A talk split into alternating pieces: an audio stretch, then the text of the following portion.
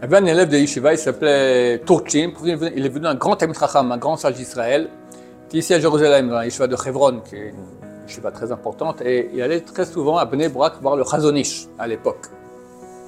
Et il posait des questions, il revenait. Une fois, euh, le Chazonish lui dit comme ça Sache que bien que quelqu'un étudie beaucoup de Torah, fait bien ses prières, fait beaucoup de chesed, d'entraide, néanmoins il doit faire attention que sa émouna, sa foi en Dieu, ne s'affaiblisse pas. Il n'a pas compris pourquoi le Rav lui a dit ça. Du genre, quoi, j'ai un problème de, de de foi en Dieu. Bon, il repart à Yeshiva, il en parle à ses copains, il dit, mais tu aurais dû lui demander. Pourquoi? Est-ce que savoir avec toi, qu'est-ce qu'il faut faire? Oh, Vous avez raison. Il est reparti à Bnebrak, il pose la question. Khazonish lui a dit, écoute, tous les jours, tous les jours, la émouna, la foi en Dieu, s'affaiblit. Tous les jours, il faut se battre pour la renforcer. Tu es concerné comme toi, comme moi. regarde, qu'est-ce que je dois faire pour ça? Il dit les prières.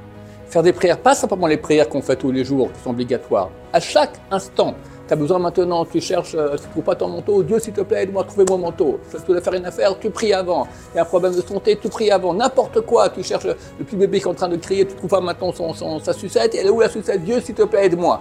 Pour tout appeler Dieu, comme ça on se renforce à Emouna. Et nous, chers amis, combien on a besoin de Dieu maintenant? Le peuple d'Israël a soif de rédemption, soif d'aide. Il faut prier, prier, prier.